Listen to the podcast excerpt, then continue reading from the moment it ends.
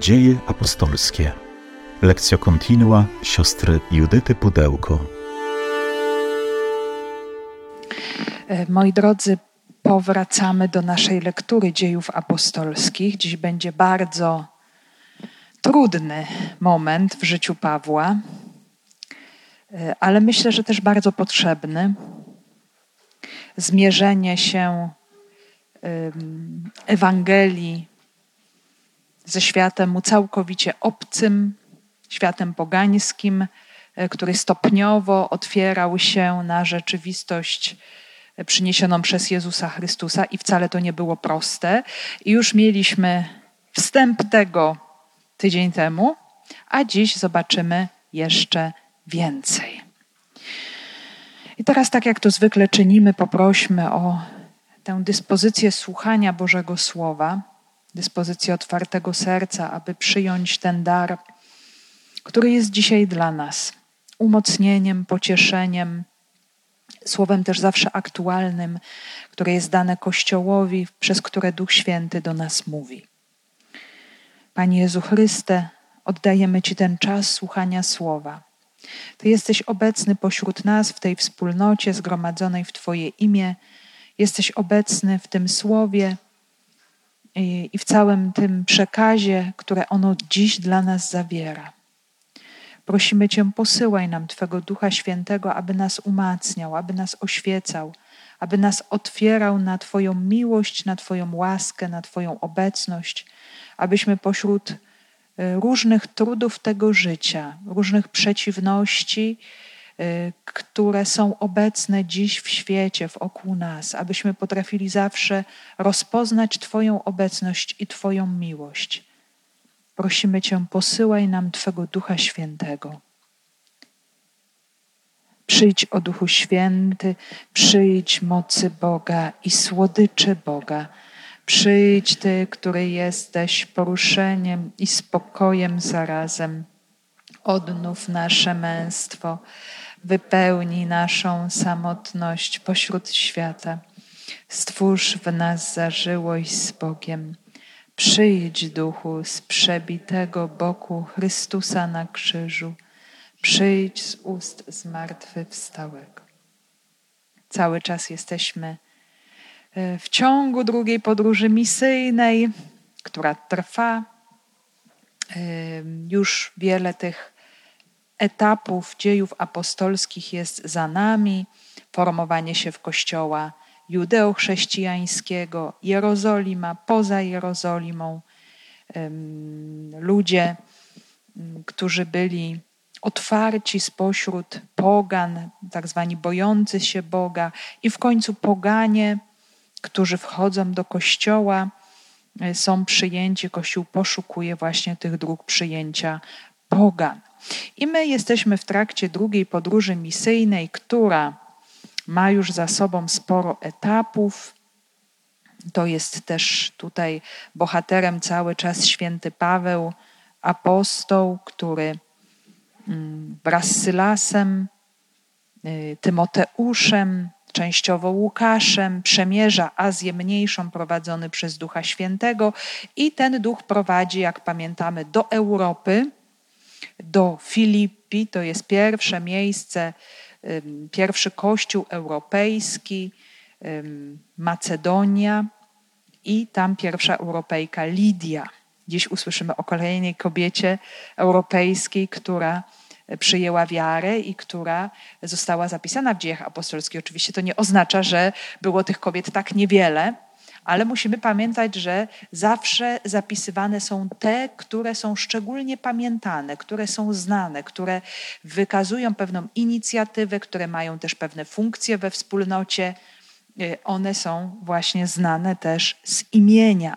Pamiętamy o egzorcyzmie, o uwięzieniu Pawła i Sylasa y, i niesamowitym znaku uwolnienia z więzienia, który jednocześnie stał się narzędziem zewangelizowania strażnika. To było e, takim bardzo mocnym, doniosłym e, wydarzeniem, e, ale apostołowie idą dalej. Dalej właśnie przemierzają Macedonię, z Filipi, Tesalonika, Berea. Paweł głosi to orędzie jest przyjmowane, ale jednocześnie pojawia się bardzo ostry sprzeciw i zazdrość wśród Żydów, którzy nie mogą zaakceptować, że elita ich miast dołącza do tej nowej wspólnoty, którą reprezentuje właśnie Paweł. I unikając już kolejnych uwięzień, właśnie widząc tę ogromną agresję, atak, Paweł idzie dalej, nie zatrzymuje się w tej drodze i dociera do Aten. Tam jest odprowadzony i czeka na przybycie swoich kompanów podróży, Sylasa i Tymoteusza. I to, co słyszeliśmy ostatnio, co się dzieje e, z Pawłem w Atenach. E, Paweł chodzi, medytuje, Y, wchodzi w świat, który jest mu znany, być może częściowo, bo przecież wychował się on w świecie pogańskim, może bardziej po prostu też w tym świecie diaspory żydowskiej, w świecie pogańskim, gdzie wiele, jak wiemy, miast Imperium Rzymskiego no, było y, przesyconych obecnością żydowską. Tutaj jest inaczej, bo Ateny to jeszcze jednak centrum świata pogańskiego, filozofii, kultury, sztuki. Y, widzi mnóstwo bożków, figury pogańskie, świątynie. Burzy się na ten widok, widząc właśnie, jak bardzo człowiek y, pod grzechem, człowiek odłączony od Boga, jak bardzo oddał się właśnie pod władanie różnego rodzaju bóstwom, o czym mówiliśmy ostatnio. E, potem to jest bardzo mocno obecne w jego nauczaniu, w jego listach, zwłaszcza w liście do Rzymian, e, kiedy właśnie mówi, że człowiek, e, który traci przez grzech rozpoznawanie prawdy, to poznanie, które otrzymał od Boga, w akcie stwórczym, możliwość poznania Boga, dojścia do Boga, gdzieś to zostaje zachwiane, zaburzone. Człowiek szuka sobie oparcia, ale nie tam, gdzie powinien, czyli w wytworach swoich rąk, swojego umysłu, intelektu, w różnych dziełach. I jak doskonale wiemy, tak się dzieje po dzień dzisiejszy że człowiek y, ma w sobie, człowiek zraniony grzechem, chce się gdzieś kurczowo czegoś chwycić, czegoś, co może sobie w jakiś sposób y, dotknąć, zobaczyć, ogarnąć. No trudno jest mieć relację z Bogiem, którego nie widać. On jest po prostu tajemnicą. I Paweł bardzo mocno to przeżywa. Jak pamiętamy, zaczyna już głosić y, i w synagodze, i na agorze, czyli na rynku, zaczepia ludzi, rozmawia z nimi i i ludzie zaczynają być poruszeni, że o, oto tutaj pojawił się jakiś nowinkarz, który coś głosi, o czymś opowiada, czego oni nie potrafią do końca zrozumieć. Jakieś nowe chyba bóstwa, jakiś Jezus i jakaś Anastazis, czyli y, y, żeńskie inne bóstwo, zmartwychwstanie. O co w ogóle chodzi? I y, zostaje zaprowadzony w miejsce poważne na Areopag, y, czyli na wzgórze Aresa, tam gdzie się zbierała rada Y, zarządzająca Atenami, elity intelektualne, polityczne. No i Paweł ma wygłosić swoją mowę, o co właściwie mu chodzi. Co chce przekazać? Jakie to nowe wiadomości, nowości chce przekazać mieszkańcom Aten. I Paweł wykorzystuje oczywiście wszystko, każdy moment, żeby głosić Jezusa Chrystusa, żeby głosić Ewangelię. I teraz posłuchajmy co Paweł ogłosił w Atenach. Z dziejów apostolskich. Stanowszy w środku Areopagu, Paweł przemówił: Mężowie ateńscy, widzę, że jesteście nadzwyczaj religijni. Przechodząc bowiem i oglądając wasze świątynie, znalazłem też ołtarz z napisem Nieznanemu Bogu. Ja wam głoszę to, co czcicie nie znając Bóg, który stworzył świat i wszystko, co w nim jest, On, który jest Panem nieba i ziemi, nie mieszka w świątynią ręką zbudowanych i nie odbiera posługi z rąk ludzkich, jak gdyby czegoś potrzebował, bo sam daje wszystkim życie i tchnienie i wszystko. On z jednego wyprowadził wszystkich ludzi, aby zamieszkiwali całą powierzchnię ziemi. Wyznaczył właściwe czasy i granice zamieszkania, aby szukali Boga, może dotkną Go i znajdą niejako po omacku, bo w rzeczywistości jest On niedaleko od każdego z nas. W Nim bowiem żyjemy, poruszamy się i jesteśmy, jak to powiedzieli niektórzy z waszych poetów. Jesteśmy bowiem z Jego rodu. Będąc więc z rodu Bożego, nie powinniśmy sądzić, że on jest podobny do złota, albo do srebra, albo do kamienia, wytworu rąk i myśli człowieka. Nie biorąc pod uwagę czasów nieświadomości, wzywa Bóg teraz wszędzie i wszystkich ludzi do nawrócenia. Dlatego, że wyznaczył dzień, kiedy to sprawiedliwie będzie sądzić świat przez człowieka, którego powołał i uwierzytelnił wobec wszystkich, gdy podniósł go z martwych. Gdy usłyszeli o podniesieniu z martwych, jedni się wyśmiewali, a inni powiedzieli: Posłuchamy cię o tym innym razem. Tak Paweł ich opuścił. Niektórzy jednak przyłączyli się do niego i uwierzyli. Wśród nich Dionizy, Areopagita i kobieta imieniem Damaris, a z nimi inni. Stanąwszy w środku Areopagu, Paweł przemówił: Mężowie ateńscy, widzę, że jesteście nadzwyczaj religijni. Także Paweł rozpoczyna swoją mowę i jest to oczywiście mowa skonstruowana jak najbardziej w oparciu o zasady rzymskiej retoryki, czyli sztuki pięknego z jednej strony, a z drugiej strony celowego przemawiania, mówienia. Tego się trzeba było po prostu nauczyć. Y, to nie było po prostu mówienie czegokolwiek, nawet mądrego, ale istniały szkoły dla retorów, gdzie ludzie przez długi czas przygotowywali się właśnie do takiej no, misji, takiej działalności, y, żeby ktoś był jakimś politykiem i jakimś przywódcą, y, czy politycznym, społecznym, czy religijnym, po prostu musiał te zasady znać. Bo inaczej, choćby miał największą możliwą mądrość, nie potrafiłby jej po prostu sprzedać. Trzeba było umieć przemawiać, e, przekonać słuchaczy do tego, co mamy im do powiedzenia. E, na tym polegała celowość mów retorów. Tak powiedzieć, żeby wszyscy chcieli tego słuchać i żeby to przyjęli. I tego się trzeba było nauczyć, czyli trzeba było przejść kilka etapów takiej mowy, Y, i wiedzieć, z czego po prostu taka mowa się składa. Oczywiście tutaj y, my mamy y, ileś takich możemy powiedzieć przykładów też w Nowym Testamencie takich elementów retoryki rzymskiej. Już, już o tym nawet wspominaliśmy we wcześniejszych momentach dziejów, chociażby podczas przemowy Pawła, podczas Soboru, przepraszam, Piotra, podczas Soboru Jerozolimskiego też były elementy takiej mowy. I też oczywiście taka mowa była bardziej złożona i miała o wiele więcej elementów.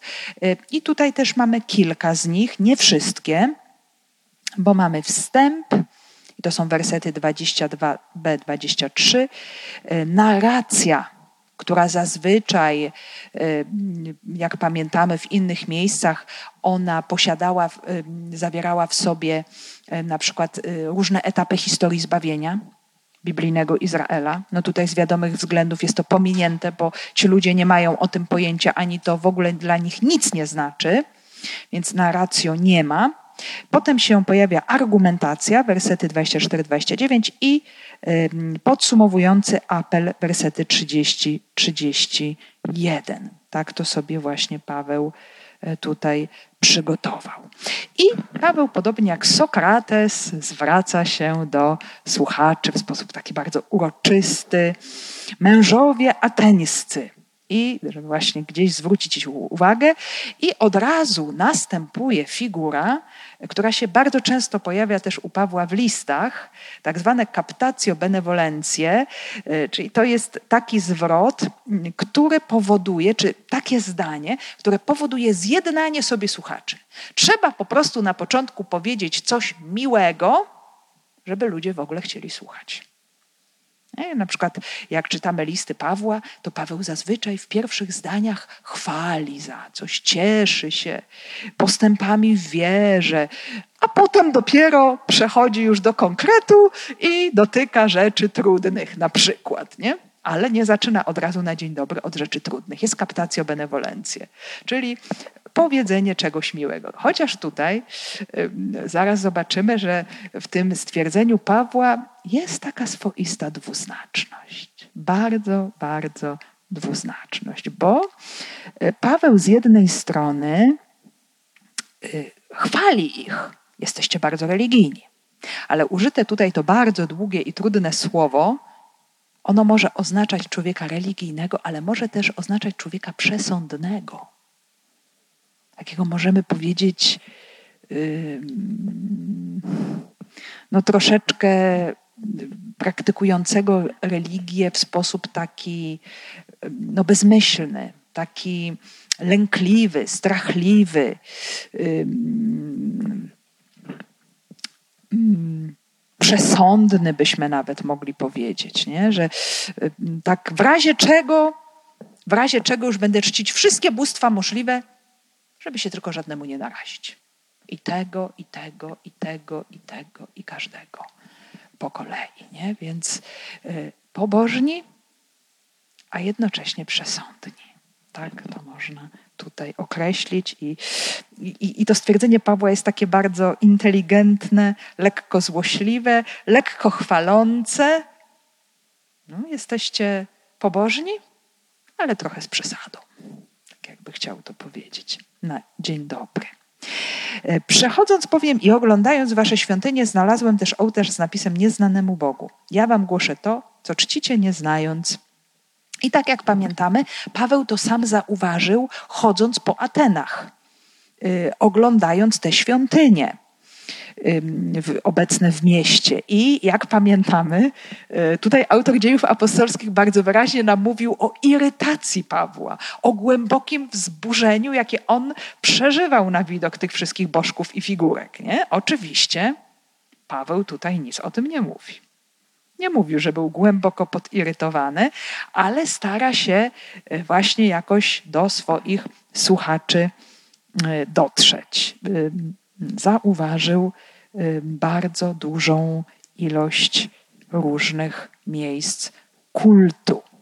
No właśnie, y, tutaj Paweł y, wyszczególnia coś, nad czym jeszcze się cały czas zastanawiamy i również na, uczeni się zastanawiają nad tymi ołtarzami, które były dedykowane nieznanemu Bogu, nieznanym bóstwom. Brak nam jakichś potwierdzeń archeologicznych, właśnie takich miejsc, ale przekazy nam o czymś takim mówią, że coś takiego istniało, y, zwłaszcza właśnie w takich miejscach, które były centrami, gdzie pojawiali się ludzie z różnych stron świata. To, to, to nie było obecne w jakichś małych ośrodkach, gdzie czczono lokalne bóstwa, no ale Ateny no to jednak było centrum kulturalne też ówczesnego świata, myśli, filozofii, sztuki, a zatem przybywali tam ludzie zewsząd zewsząd. No i właśnie, i może chcieli tutaj e, też przeżyć jakieś swoje praktyki religijne i, i w związku z tym, żeby żadne bóstwo nie było pominięte, tak w razie czego dla asekuracji ołtarz nieznanemu Bogu. E, I to pokazuje też, o czym już przed chwilą wspomniałam, o takim, o przesądach tych ludzi i o tym, że ta religijność, ona opierała się na strachu. I to, to był główny element y, pobożności, religijności pogańskiej. My możemy to y, sobie też y, bardzo dobrze zaobserwować, nawet w, w dzisiejszych czasach wśród wielu ludzi wierzących. Tam, gdzie nie ma wiary prawdziwej, tam, gdzie nie ma prawdziwej relacji z Bogiem, może się zakorzenić taka właśnie przesądna pobożność oparta na strachu, na lęku, gdzie właśnie e, dane bóstwo widzi się jako kogoś silniejszego, a nawet Boga widzi się jako, jako kogoś potężnego, kto, jeżeli nie otrzyma jakiegoś kultu, jakiejś modlitwy, obrazi się i się będzie mścić. Nie odmówię tej wszystkiej ilości modlitw, to mnie Bóg ukaże. To jest, moi drodzy, pobożność pogańska. To nie ma nic wspólnego z wiarą Boga jedynego, który jest miłością. I zaraz zresztą zobaczymy dlaczego.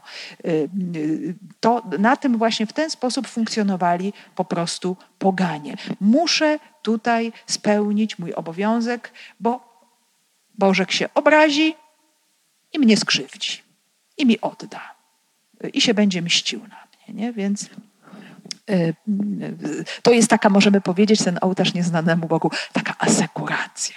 W razie czego, żebym tutaj mógł y, się czymś zasłonić, ale jednak nie zostałeś pominięty, bo w tym ołtarzu nieznanemu Bogu też możemy tutaj y, Twoją obecność, drogi Bożku, zawrzeć. Oczywiście już mówiąc tak pół żartem, pół serio. Ale wykorzystując właśnie taki sposób ich religijności, który oczywiście irytował Pawła, jak widzieliśmy wcześniej, irytował go do głębi. Użyty tutaj opis y, w ogóle pokazujący stan jego duszy, y, no, wskazuje na bardzo silne emocje. Paweł był po prostu wzburzony i podirytowany tym wszystkim, co zobaczył w Atenach. Nie mógł się w ogóle z tym pogodzić że ludzie żyją właśnie w stanie takiego bałwochwalstwa, zupełnie też y, bezrozumnemu. Ale no, sytuacja jest taka, jaka jest, i Paweł chce ją wykorzystać ku dobremu. I chce przekonać słuchaczy, że może właśnie istnieje Bóg, którego wy nie znacie i którego ja wam mogę ogłosić. Ale Tutaj jest bardzo ciekawa, subtelna różnica, że Paweł nie mówi: Ja wam głoszę tego, którego nie znacie, żeby sobie tutaj Ateńczycy nie pomyśleli, że chodzi o kolejnego takiego samego bożka, jakie już znają, muszą dołączyć tutaj jakieś, jakie, jakieś nowe bóstwo do całej grupy wielu bożków, których oni już czczą. Ale Paweł mówi zupełnie inaczej, bo mówi: Ja głoszę wam to, co czcicie, nie znając. I co Paweł ma tutaj na myśli? Ma na myśli jakąś istotę boskości, którą oni może przeczuwają. Mają jakąś intuicję, ale tej istoty boskości nie są w stanie sami z siebie ogarnąć, zrozumieć. Dlaczego? Bo ich umysł i ich serce jest przesiąknięte bałwochwalstwem i jest im trudno tak po prostu dojść do prawdy o Bogu jedynym, ale mają jakąś intuicję, mają może jakieś przeczucie czegoś innego, że może być coś, to rozumienie Boga inne niż oni mają. Dlatego nie chodzi o tego, tylko chodzi o to. Nie? Paweł tutaj w sposób niesamowicie mądry, ogromnym y, wyważeniem używa każdego słowa, żeby nie wprowadzić w błąd, bo rzeczy są niesamowicie subtelne. I do ludzi bardzo religijnych, y, w tym rozumieniu pogańskim, ich przeprowadzić do prawdy o Bogu jedynym jest rzeczą niesamowicie trudną. Niesamowicie trudną. No i zaczyna mówić o tym y, rozumieniu Boga. Czyli mamy najpierw traktat, krótki traktat teologiczny, który jest następujący. Bóg, który stworzył świat i wszystko, co w nim jest, on, który jest Panem nieba i ziemi, nie mieszka w świątyniach ręką zbudowanych i nie odbiera posługi z rąk ludzkich, jak gdyby czegoś potrzebował, bo sam daje wszystkim życie i tchnienie i wszystko. Więc pojawiają się argumenty. W takim razie, o czym ja chcę Wam powiedzieć? Posłuchajcie. Kim jest, y, y, jaka jest ta istota boskości? Właśnie Bóg, który jest Stwórcą. Tutaj trzeba zacząć od ABC. Tu nie można przejść od razu do kerygmatu, bo, no bo nie ma w ogóle prawdy o Bogu jedynym, więc trzeba zacząć od początku, tak byśmy powiedzieli, od Adama i Ewy, e, czyli od, od Boga Stworzyciela. E, to jest oczywiście jak najbardziej podstawowa myśl obecna w Biblii hebrajskiej, w całym objawieniu danemu Izraelowi gdzie pięknie chociażby Izajasz e, w 42 rozdziale, w 5 wersecie mówi tak o Bogu, e, jako o Stwórcy, który stworzył i rozpiął niebo, rozpostarł ziemię wraz z jej plonami. I Paweł, to jest bardzo tutaj taka rzecz ciekawa, że w tym swoim przedstawieniu, przełożeniu, wykładzie czy głoszeniu, jakbyśmy to nie nazwali, on bierze, tak generalnie mówiąc, prawdy biblijne z objawienia danego Izraelowi, to, co poznał w Biblii hebrajskiej, to, co potem też czytał w wersji greckiej, czyli w Septuagincie, czyli już pewne terminy greckie y, tych wszystkich y, myśli, prawd wiary żydowskiej on znał. Ale on to w jakiś sposób próbuje przełożyć jeszcze na inne greckie słowa, które by bardziej były zrozumiałe dla jego słuchaczy. Czyli dostosowane do ludzi, do pogan, filozofów, mających e, pewne terminy w swojej głowie, i żeby w ten sposób opowiedzieć im prawdę o Bogu jedynym. Czyli możemy powiedzieć taki model inkulturacji, w ogóle wiary, nawet nie tylko Ewangelii, ale monoteizmu. Inkulturacja monoteizmu, opowiedzenie o Bogu jedynym y, terminami świata pogańskiego. Tak moglibyśmy to y, najkrócej y, streścić, więc już nie mówi niebo i ziemię, bo niebo i ziemia to jest termin typowo żydowski, bo to oznacza wszystko. No, Księga Rodzaju, e, pierwsze słowa Biblii nam mówią, Bóg stworzył niebo i ziemię, czyli wszystko. Czyli to, co jest ludzkie, to jest ziemia i to, co jest, co przynależy do Boga, czyli niebo. Natomiast y, dla Greków to był kosmos, to był świat. Oni używali takiego terminu na określenie. To jest ten świat uporządkowany, coś, co jest przeciwieństwem chaosu czyli tego, co jest zamieszane, nieuporządkowane, bez ładu, a właśnie Grecy swoją myślą, kulturą, sztuką, całym sposobem życia, oni właśnie tutaj wprowadzali kosmos. I, i, I, właśnie ten kosmos też był dla nich niesamowicie ważny. Więc Paweł mówi o stworzeniu kosmosu, świata. I to było oczywiście bardzo trudne dla nich, żeby przyjąć, że było to dzieło jednego osobowego Boga. Tym bardziej, że już w tym czasie sposób myślenia wielu wykształconych Greków, jak sobie powiedzieliśmy ostatnio, nurtów y, czy stoickich, czy epikurejskich zwłaszcza, on zmierzał w kierunku panteizmu, czyli możemy powiedzieć takiego boskości bezosobowej.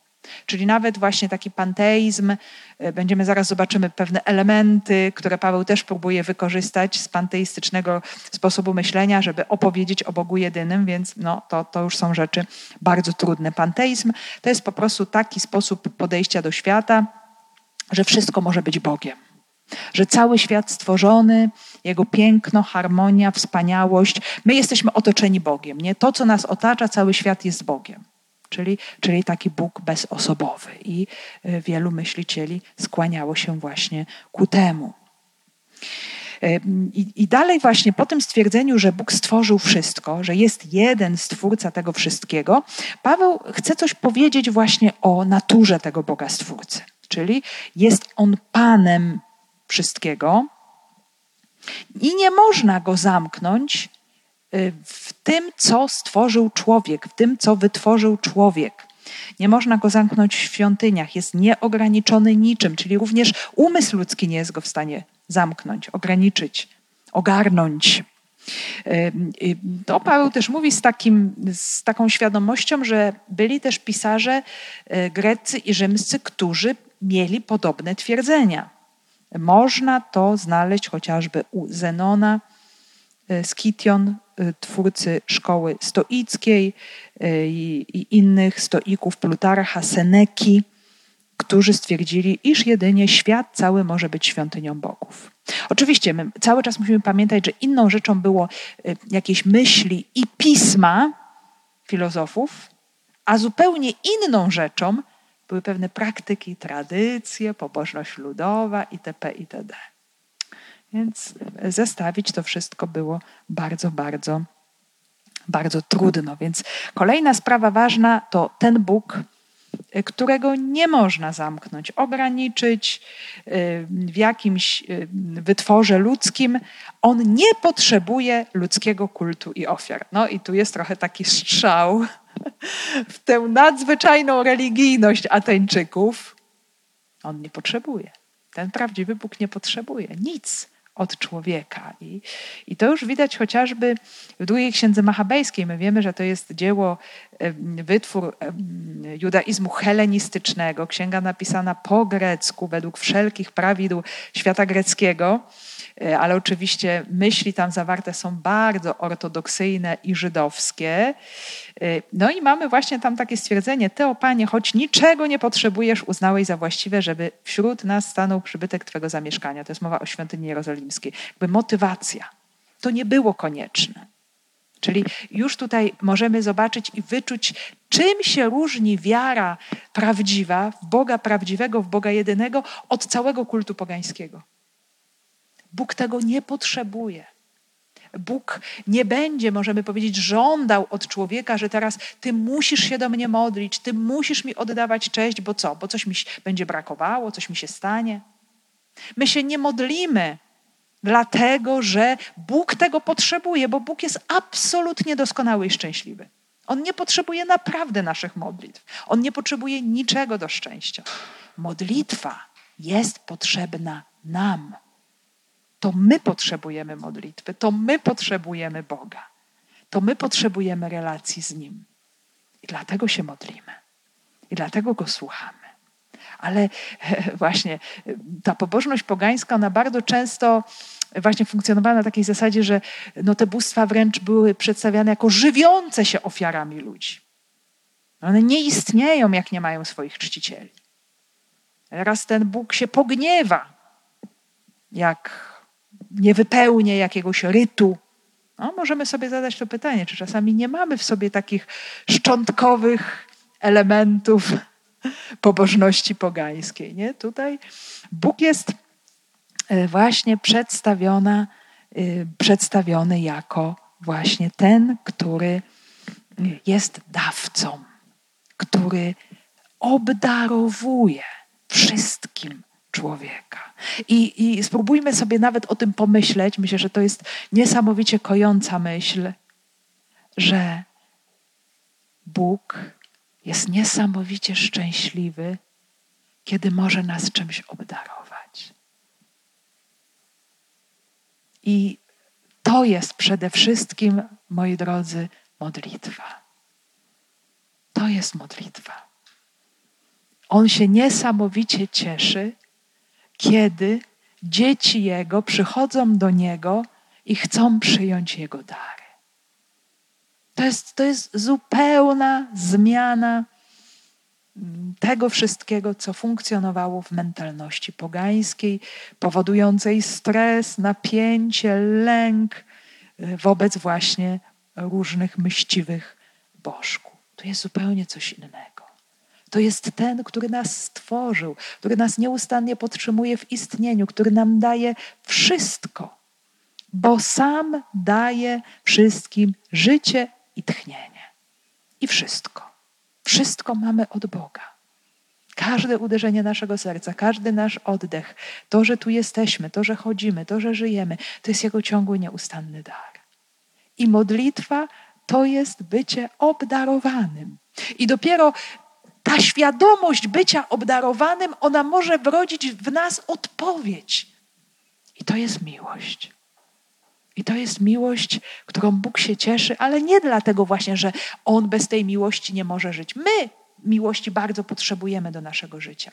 I tej Bożej, i tej ludzkiej, żeby po prostu funkcjonować jako ludzie. A Bóg nie potrzebuje niczego, ale On się cieszy tym, że może nas obdarować, że my przyjmujemy Jego miłość i że jednocześnie tę miłość widzimy i na nią odpowiadamy, czyli my się rozwijamy w miłości. Stajemy się przez to coraz bardziej podobni do Niego. Więc to jest zupełnie inne rozumienie rzeczywistości relacji z Bogiem. Tu możemy sobie przypomnieć chociażby jeden z obrazków religijności pogańskiej. Pamiętamy, jak w listrze y, Paweł uzdrawia człowieka chromego i e, lud rzuca się po prostu w szaleńczym porywie i już chce składać ofiary, bo tutaj bóstwa, bogowie do nas przybyli, Zeus i Hermes i trzeba podziękować, żeby bóstwa się nie pogniewały za taki wielki dar, za uzdrowienie człowieka chromego. Nie? Właśnie taka e, religijność typowo, typowo pogańska. No i teraz przechodzimy do antropologii. Z teologii przechodzimy do antropologii, czyli do nauki o człowieku. On z jednego wyprowadził wszystkich ludzi, aby zamieszkiwali całą powierzchnię ziemi. Wyznaczył właściwe czasy i granice zamieszkania, aby szukali Boga. Może dotkną go i znajdą niejako po omacku, bo w rzeczywistości jest on niedaleko od każdego z nas. Y, I tutaj mamy znów bardzo ciekawą dwuznaczność, bo jak sobie otworzymy Biblię Tysiąclecia, to przeczytamy tutaj w tym miejscu on z jednego człowieka. Tutaj nie ma w tekście greckim żadnego człowieka, to jest dodane. Gdybyśmy to tak mieli, yy, zrozumieli to po polsku, o co chodzi, ale yy, to troszeczkę nam, możemy powiedzieć, zaburza tę wieloznaczność tekstu Pawła, słów Pawła, y, które, tak jak mówimy od początku, dostosowuje się i z jednej strony czerpie z objawienia biblijnego, a z drugiej strony mówi kategoriami świata greckiego. Bo to słowo tu jest dosłownie z jednego. I to jeden to może być jak najbardziej pierwszy człowiek, czyli Adam, czyli cała antropologia obecna w objawieniu y, biblijnym, w przekazie Izraela, że pochodzimy od pierwszej pary ludzi i z tego jednego człowieka, czyli mężczyzny i kobiety, bo to jest cały człowiek, zostali wyprowadzeni wszyscy ludzie, ale co ciekawe, to jeden to może być również rozumiany jako zasada świata. Jak sobie przypomnimy chociażby różne prądy filozoficzne obecne w starożytnej Grecji, no to, to arche, pamiętamy, ta zasada, z której wszystko powstało, to były bardzo różne. Zwłaszcza jak sobie przypomnimy filozofów przyrody, e, dużo, dużo wcześniejszych jeszcze niż klasyczni myśliciele, czy nawet chociażby e, Sokrates, Platon czy Arystoteles, nie mówiąc już o szkołach helenistycznych, tak? że, że wszystko płynie. Główną zasadą jest powietrze, główną zasadą jest ogień, główną zasadą jest woda. I żywioły. Nie? Były bardzo różne sposoby postrzegania, szukania tej głównej zasady, tego arche, czyli początku wszystkiego. Nie? Więc y, to stwierdzenie Pawła, że z jednego, no i znów jest takie wieloznaczne. Ale jednocześnie pokazuje bardzo wyraźnie, że cokolwiek by to nie było, to jest to dziełem Boga. To Bóg, Stwórca, y, stwarza człowieka, wyprowadza istnienie człowieka y, właśnie swoim własnym zrządzeniem y, stwórczym.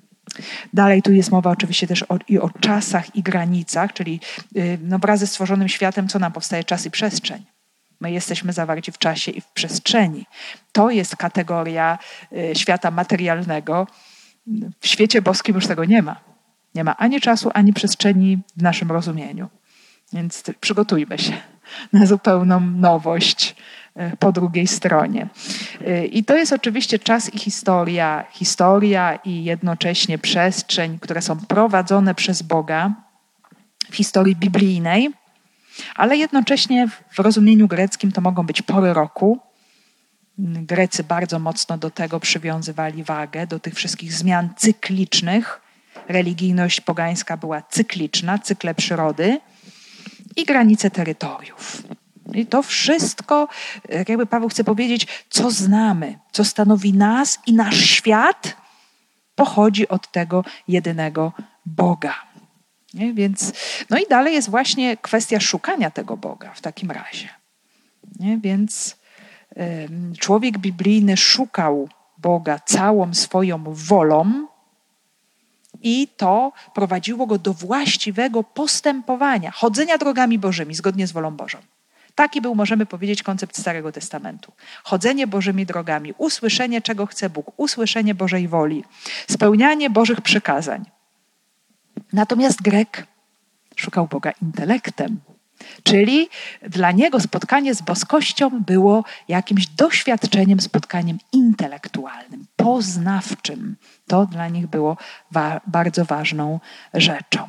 I co jest tutaj też istotne, że że owszem, że z jednej strony ten cały świat, ten cały koncept, który jest w nim obecny, że ten świat tak funkcjonuje, że y, myśmy go sami nie wymyślili, że to nie mógł być przypadek, że y, my sami żeśmy siebie nie stworzyli, że to nam wszystko wskazuje na Stwórcę, tajemniczego Stwórcę, który jest mądrzejszy i większy niż to wszystko, co istnieje, niż my sami, ale bez objawienia biblijnego, czyli bez tego słowa, które zostało dane Izraelowi, poganie, oni szukają tego Boga jakby po omacku.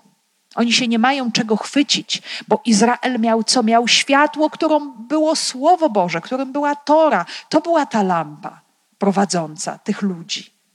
Oni mieli objawienie, a Grecy no, ten świat, tę naturę, to wszystko piękne, tą naukę, tę mądrość, no i gdzieś szukali tego Boga po omacku. To jest właśnie ta różnica, że ludziom bez Bożego Słowa było o wiele trudniej, chociaż Paweł mówi, zasadniczo ten Bóg, on jest blisko każdego człowieka. Każdy człowiek jest bliski mu i, i Bóg podejmuje inicjatywę i chce być przez człowieka odnaleziony. No ale wiadomo, że poganom jest po prostu trudniej. W nim bowiem żyjemy, poruszamy się i, je, i jesteśmy, jak to powiedzieli niektórzy z waszych poetów, jesteśmy bowiem z jego rodu. I jak weźmiemy pod uwagę objawienie biblijne, to ta bliskość Boga jest przepięknie wyrażona na bardzo różne sposoby, albo wręcz tak mistycznie opisuje no, to nam Psalm 139. Przenikasz i znasz mnie, Panie, Ty wiesz, kiedy siadam i wstaję, z daleka spostrzegasz moje myśli, przyglądasz się, jak spoczywam i chodzę. Zanim, zanim słowo się znajdzie na moim języku, Ty, Panie, znasz je w całości. Tak? Czyli, czyli Bóg po prostu przenika serce, myśli człowieka, jest nam bliższy niż mi sami sobie i już zobaczmy, ludzie Starego Testamentu byli tego świadomi. Albo Bóg jest blisko nam przez swoje słowo. To słowo, które nam daje, ono jest bardzo blisko Ciebie, w Twych ustach i w Twoim sercu by się mógł wypełnić. Że Bóg poprzez swoje słowo trafia gdzieś do serca człowieka że poprzez to słowo dochodzi do spotkania. I to jest właśnie doświadczenie ludzi Starego Testamentu. A ludzie świata greckiego, no Paweł tutaj piękne cytaty nam zaoferował. I po pierwsze jest grecki poeta Epiminedes, czwarty wiek przed Chrystusem.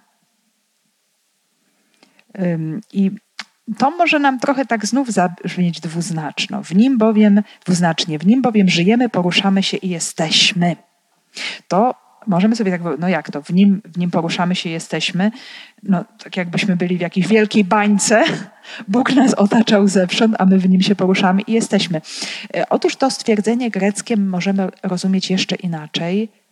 W nim, w czymś bardzo często w języku greckim jest rozumiane w takim znaczeniu instrumentalnym, to znaczy przez Niego, to znaczy dzięki Niemu. To znaczy, że On jest, możemy powiedzieć, tym motorem tego, że żyjemy, poruszamy się i jesteśmy. Nie jakieś właśnie takie rozmycie się w boskości. Chociaż to tak może trochę panteistycznie zabrzmieć na pierwszy rzut oka.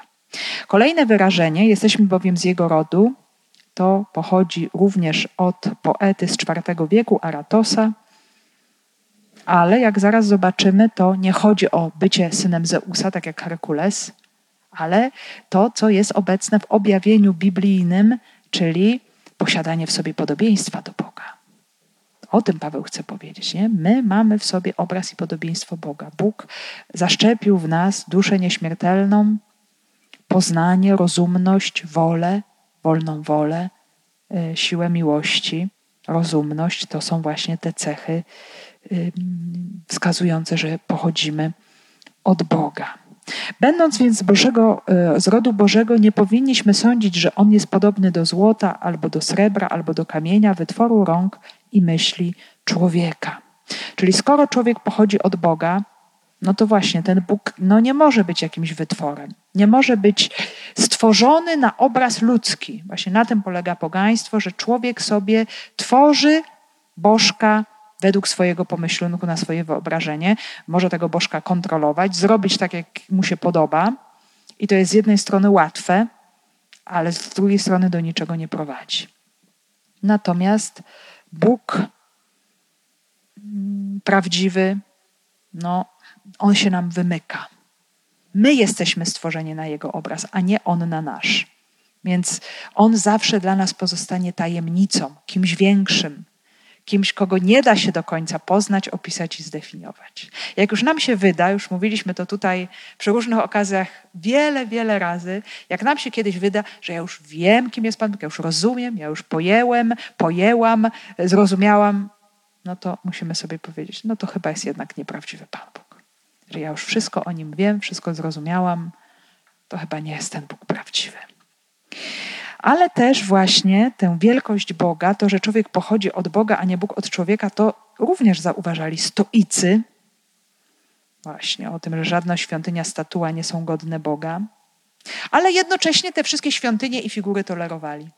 Jako taki element ich kultury, ich pobożności ludowej i im to kompletnie nie Y, przeszkadzało. Więc jest tutaj jakiś taki mocny rozdźwięk pomiędzy poziomem intelektualnym a praktyką życiową, nie? że to zupełnie nie szło, nie szło w drodze.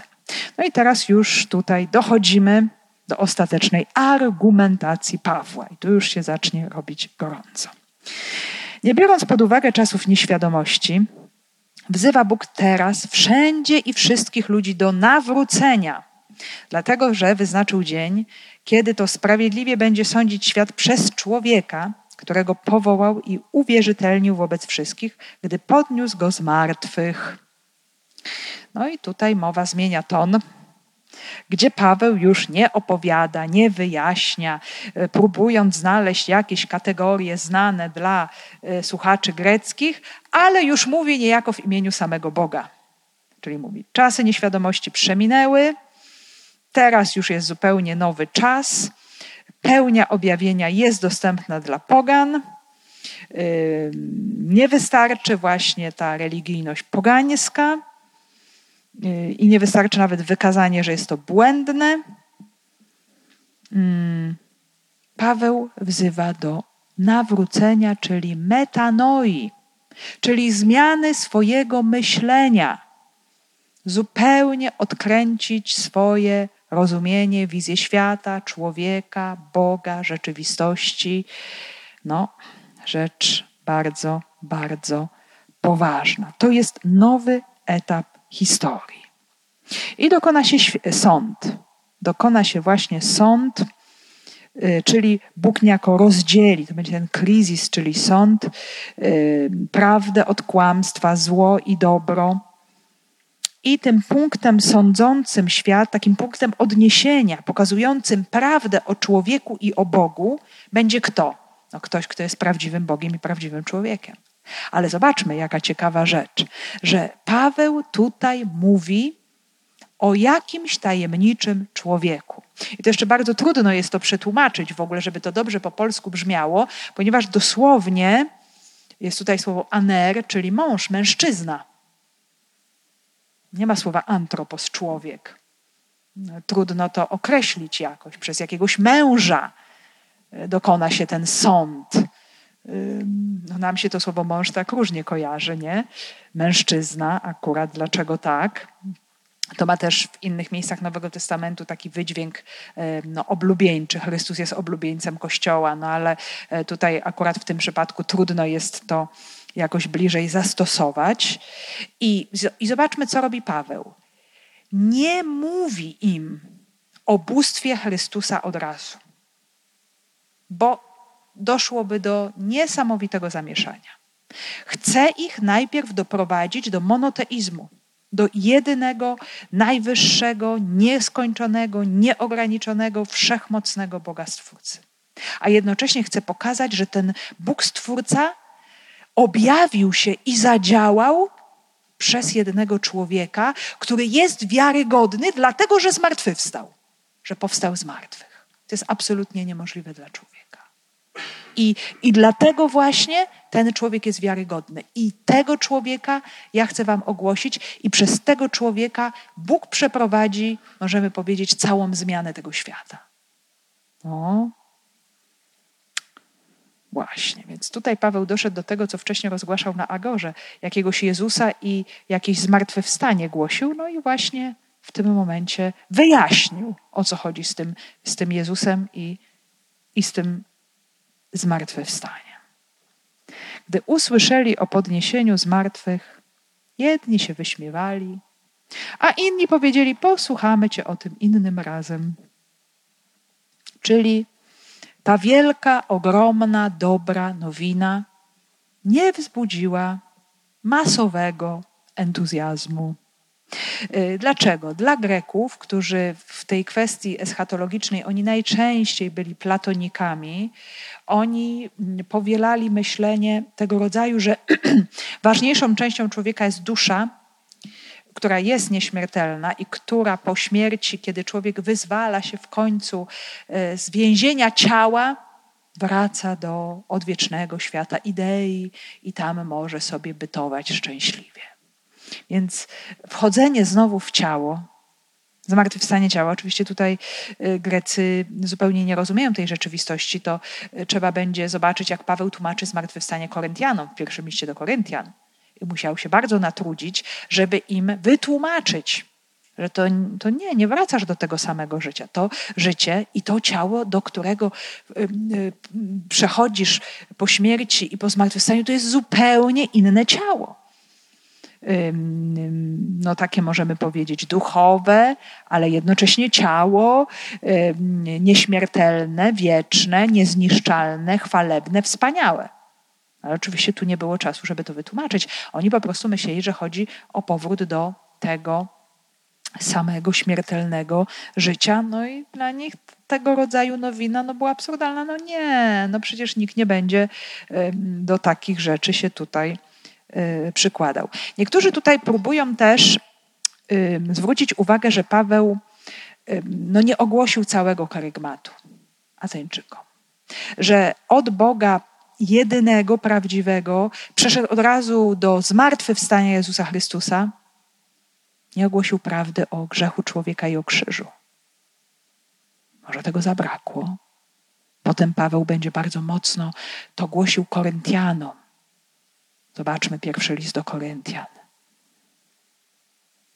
Nie przyszedłem tutaj, aby błyszczeć słowem, ale aby ogłosić Wam Jezusa Chrystusa i to ukrzyżowanego, który jest zgorszeniem dla Żydów i głupstwem dla Greków. Może tego zabrakło, a może to już po prostu było za dużo i Paweł po prostu chciał dojść do tego, co jest sednem no, skoro zmartwychwstał, to musiał umrzeć. I chciał przejść do tego, co jest sednem y, karygmatu chrześcijańskiego, czyli do zmartwychwstania. I to ogłosił bez żadnych, możemy powiedzieć tutaj, y, bez żadnej krępacji. No i to było dla nich w tym momencie nie do przejścia. Jedni go wyśmiali, inni machnęli na niego, powiedzieli, ać, tak go zbyli po prostu, posłuchamy cię o tym innym razem. O, to nic, nic poważnego. I tak by się mogło wydawać, że, że całkowita porażka, że Paweł odchodzi z niczym. Tak Paweł ich opuścił. Niektórzy jednak przyłączyli się do niego i uwierzyli. Wśród nich Dionizy, Areopagita i kobieta imieniem Damaris, a z nimi inni.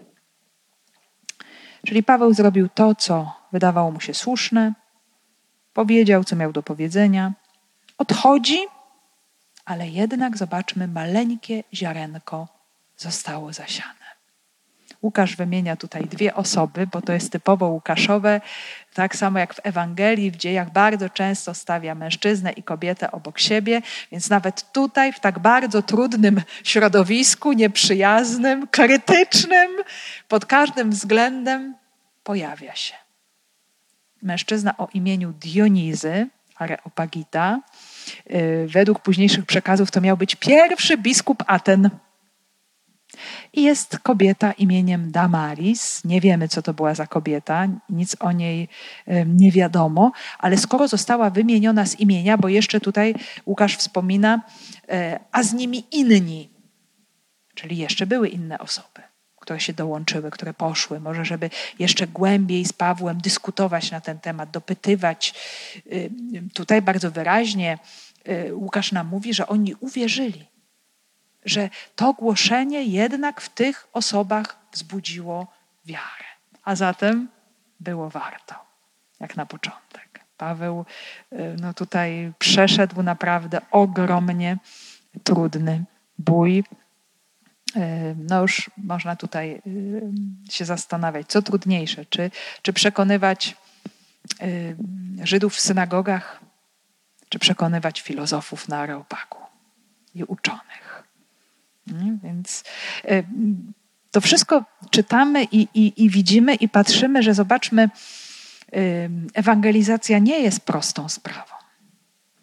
Zwłaszcza dla ludzi, którzy żyją w zupełnie obcym świecie, innym kontekście myślowym, kulturowym, którzy gdzieś nie oddychali powietrzem wiary od małego, wiary monoteistycznej, nie byli w ten sposób wychowani. Więc jest to naprawdę Boża łaska, y, gdzie czasami też ta łaska musi się niejako do tego serca człowieka przebijać przez długi czas. A że y, chrześcijaństwo się rozwinęło bardzo mocno w świecie greckim, to o tym wiemy. Bo te kościoły y, prawosławne, Ateny czy, czy w ogóle Grecja, chrześcijaństwo tam jest, a tam, gdzie Pawła przyjęli z większym entuzjazmem, czyli Azja Mniejsza, no widzimy, jak to dziś wygląda. Nie? Więc to wszystko jest jakąś tajemnicą i Bóg ma swoje drogi. I, I to, co nam też to słowo pokazuje, to, to przede wszystkim właśnie ta postawa Pawła, który szuka dojścia do człowieka. Na tym areopagu staje się wszystkim dla wszystkich. Próbuje znaleźć odpowiedni przekaz, orędzia, żeby ludzie chcieli go słuchać. Jest takim pierwszym pionierem inkulturacji Ewangelii. E, do, docierania, e, przebijania, tych wszystkich, możemy powiedzieć, jakichś trudnych bloków, szukania tego, co wspólne, gdzieś właśnie, żeby dotrzeć z Ewangelią do, do serca człowieka, przy, przybliżyć właśnie prawdę o Bogu jedynym, o odkupieniu, no właśnie tutaj to zmartwychwstanie, sprawa ogromnie trudna, i częściowo na pewno Paweł doświadczył jakiejś porażki, wyśmiania, odrzucenia. Zobaczmy, takie jest życie chrześcijanina.